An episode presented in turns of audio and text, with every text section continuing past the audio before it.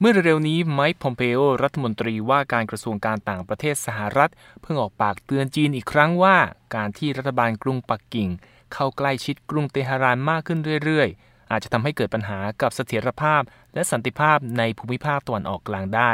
โดยเฉพาะเมื่อรัฐบาลทั้งสอง อาจจะยกระดับข้อตกลงต่างๆ ที่ยิ่งอาจทำให้ความตึงเครียดระหว่างสหรัฐ และจีนแย่ลงไปอีก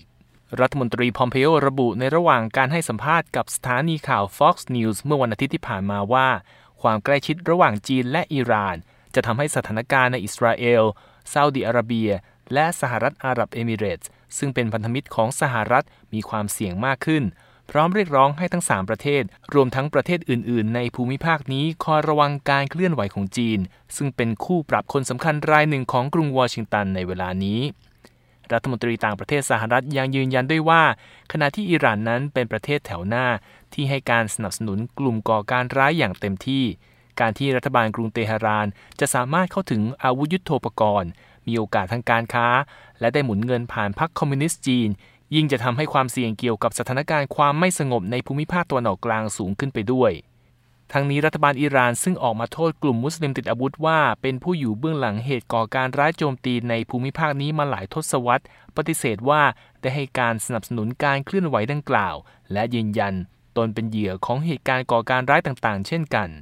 รายงานข่าวที่ออกมาเมื่อเดือนที่แล้ว ซึ่งอ้างข้อมูลจากเจ้าหน้าที่การทูตระดับสูงของสหรัฐระบุว่า จีนและอิหร่านกำลังจะได้ข้อสรุปข้อตกลงด้านการค้าและการทหาร ที่จะมีผลบังคับใช้เป็นระยะเวลา 25 ปี ซึ่งเรียกว่าเป็นความตกลง หุ้นส่วนทางยุทธศาสตร์แบบเบ็ดเสร็จ หรือ Comprehensive Strategic Partnership โดยข้อตกลงนี้เริ่มต้นขึ้นตั้งแต่เมื่อปีคริสต์ศักราช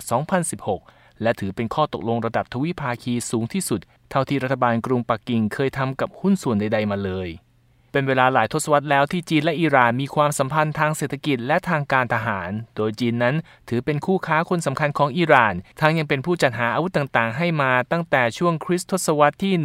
1980 ด้วย และแม้สภาความมั่นคงแห่งสหประชาชาติ จะมีมติสั่งห้ามนานาชาติ ขายอาวุธให้กับอิหร่านมาตั้งแต่ปีคริสต์ศักราช 2010 คำสั่งนี้กำลังจะสิ้นสุดลงในวันที่ 18 ตุลาคม และจีนได้ส่งสัญญาณ ที่จะใช้สิทธิยับยั้ง หรือวีโต้ร่างมติใหม่ ที่จะยืดอายุคำสั่งนี้แล้ว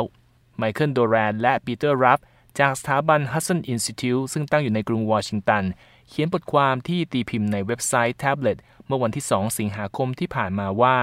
กลยุทธ์การเข้าหาอิหร่านของจีน จะส่งผลให้ความพยายามของสหรัฐ ในการลดบทบาทในตะวันออกกลางเสียเปล่าไปได้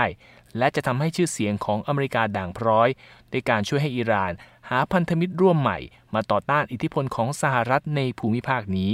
ขณะที่จำกัดความสามารถของกองทัพเรือสหรัฐ ให้อยู่แต่ในอ่าวเปอร์เซีย เพื่อจัดการกับพฤติกรรมที่เป็นภัยของอิหร่าน แทนที่จะแบ่งกำลังไปดูแลสถานการณ์ในแถบตะวันตกของมหาสมุทรแปซิฟิก ที่จีนกำลังรุกคืบเพื่อยึดครองอยู่ ยิ่งไปกว่านั้นการเคลื่อนไหวของจีนครั้งนี้ อาจทำให้พันธมิตรของสหรัฐที่ร่วมต่อต้านโครงการนิวเคลียร์ของอิหร่าน และความขัดแย้งในภูมิภาคนี้